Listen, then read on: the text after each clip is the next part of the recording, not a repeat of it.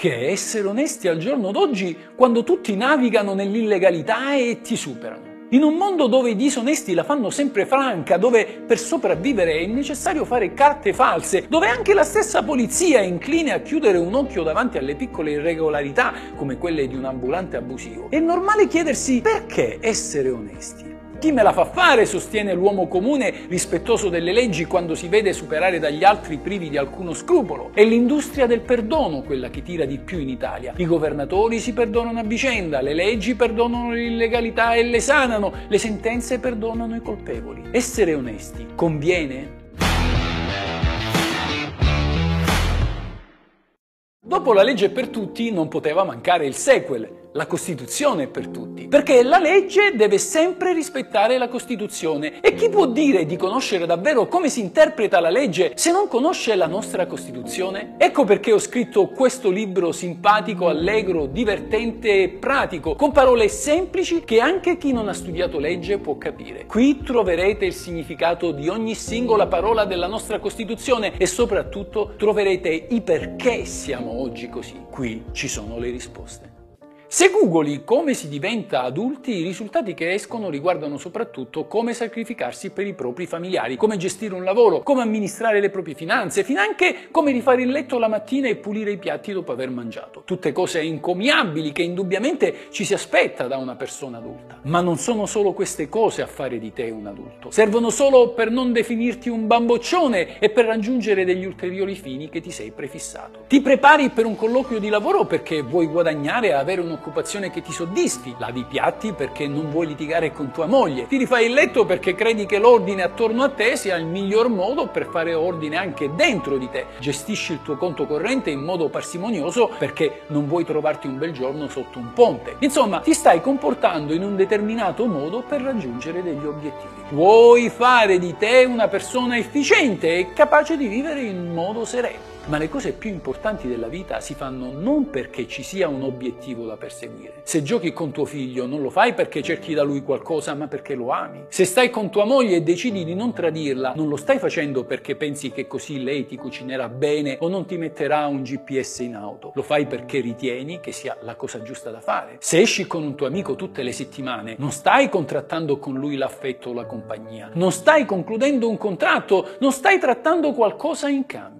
Ottenere l'affetto e il rispetto degli altri tramite compromessi fa schifo. Svilisce tutto, svilisce anche l'immagine che tu hai di te stesso e non solo quella che gli altri si fanno di te. Se devi convincere qualcuno a volerti bene, significa che bene non te ne vuole. Se devi persuadere qualcuno a rispettarti, significa che non ti rispetta. Se devi convincere qualcuno a fidarsi di te, in realtà non si fida. Come dice Mark Manson, le cose più importanti e preziose nella vita sono per definizione non negoziabili. E cercare di ottenerle con una contrattazione significa distruggerle vederle sul nascere. La felicità non si può pianificare, è impossibile, però molti ci provano. Magari comprano libri su come essere felici, come raggiungere tutto ciò che desideri dalla vita, come farti amare. Magari partecipano a corsi sulla crescita personale basata paradossalmente sull'autoconvincimento, invece è proprio il fatto di pensare che esistano regole del gioco a impedirci di essere felici. In parte perché ciascuno di noi può raggiungere la felicità in modo diverso, ma soprattutto perché non ci si può destreggiare con regole e negoziazioni per pensare di essere felici. Se così fosse, anche un robot, una macchina che rispetta le regole civili o quelle sbandierate da qualche guru del web potrebbe provare l'emozione della felicità felicità. Chi si destreggia nella vita con le regole può farsi strada nel mondo materiale, ma rimarrà solo e paralizzato nel mondo emozionale. I valori negoziabili creano rapporti strumentali, di convenienza e come tali mutevoli nel tempo a seconda del tipo di obiettivo che ci si pone. Così, ad esempio, si sarà onesti fino a quando si ritiene che così facendo non si riceva una multa o non venga la polizia a prenderci a casa, ma appena si sa che questo pericolo non c'è più, si deborda facilmente nell'illegalità. Ritorniamo alla domanda fatta inizialmente a Google, come si diventa grandi? Quando si pongono dei comportamenti non già perché c'è un ritorno, ma perché lo si ritiene buono e giusto in sé. Ed anche se sul momento l'onestà ti fa soffrire e magari ti fa sentire diverso dagli altri, fregato, superato, comunque la persegui perché ti fa stare bene, perché ritieni che non ci sia nulla di più bello di camminare a testa alta. La differenza tra un bambino e un adulto sta nel fatto che il primo persegue i piaceri e se si sacrifica è per evitare le punizioni. L'adulto invece capisce che l'appagamento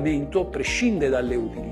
Diventare adulti significa imparare a fare la cosa giusta per il semplice motivo che è giusta. Un adolescente dirà che per lui l'onestà è importante solo perché ha imparato che dirlo dà buoni risultati, ma di fronte a una conversazione scomoda dirà delle piccole bugie, gonfierà la verità o assumerà un atteggiamento passivo-aggressivo. Un adulto sarà onesto per il semplice fatto che l'onestà è più importante del proprio piacere o del proprio dolore. Essere onesto è più importante che ottenere ciò che si vuole o raggiungere un obiettivo. L'onestà è in sé e per sé giusta e importante. Dunque, l'onestà è il fine, non un mezzo per raggiungere un altro fine. L'adolescente ama una ragazza perché spera da lei compagnia, conforto, contatti fisici, quasi fosse un mercato delle emozioni. L'adulto invece ama liberamente, senza aspettarsi nulla in cambio, perché sa che è l'unica condizione che rende l'amore sincero e che quindi lo può appagare pur soffrendo. La giustizia è come l'amore per una donna. Anche se a volte ti fa soffrire, la pratichi per semplice amore, perché non puoi starne senza, perché sai che l'assenza da essa ti procurerebbe ancora più dolore e farebbe di te una persona